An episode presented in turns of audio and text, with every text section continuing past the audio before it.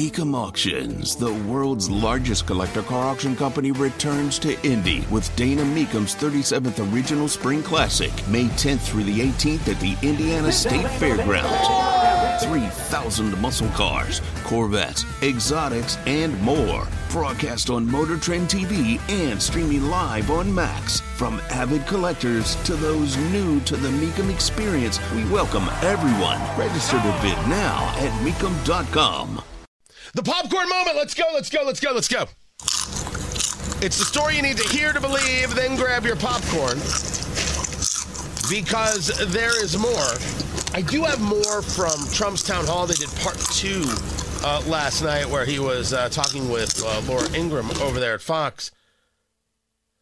But I should get into Joe Biden very proudly saying, I know the Supreme Court said we can't cancel debt, but we're doing it anyway. And shame on those evil, wascally MAGA Republicans for thinking that I have to obey the law and not buy votes. Look. Early in my term, I announced a major plan to provide millions of working families with debt relief for their college student debt. Tens of millions of people in debt were literally about to be canceled, their debts.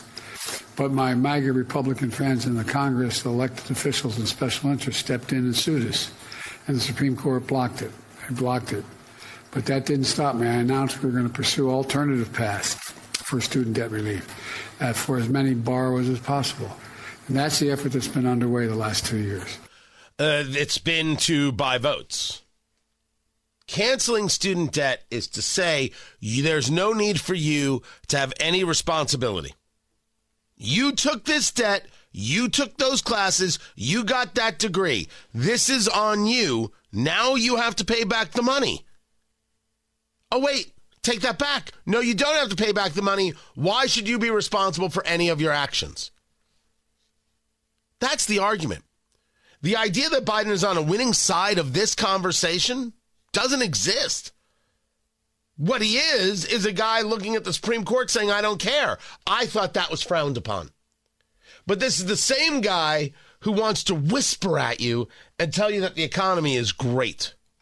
And the economy is growing. It's growing. Jobs, income, across the board. We have the most advanced economy of any major nation in the world. We have a lot more to do. But with the help of all of you college graduates and who've gone paid off your student loans now, I'm confident we're going to get it all done. Thank you, thank you, thank you, thank you.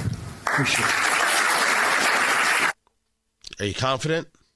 You confident that, that because you took away responsibility that this group of, of, of youngsters, the young folk, Uh, they're they're ready?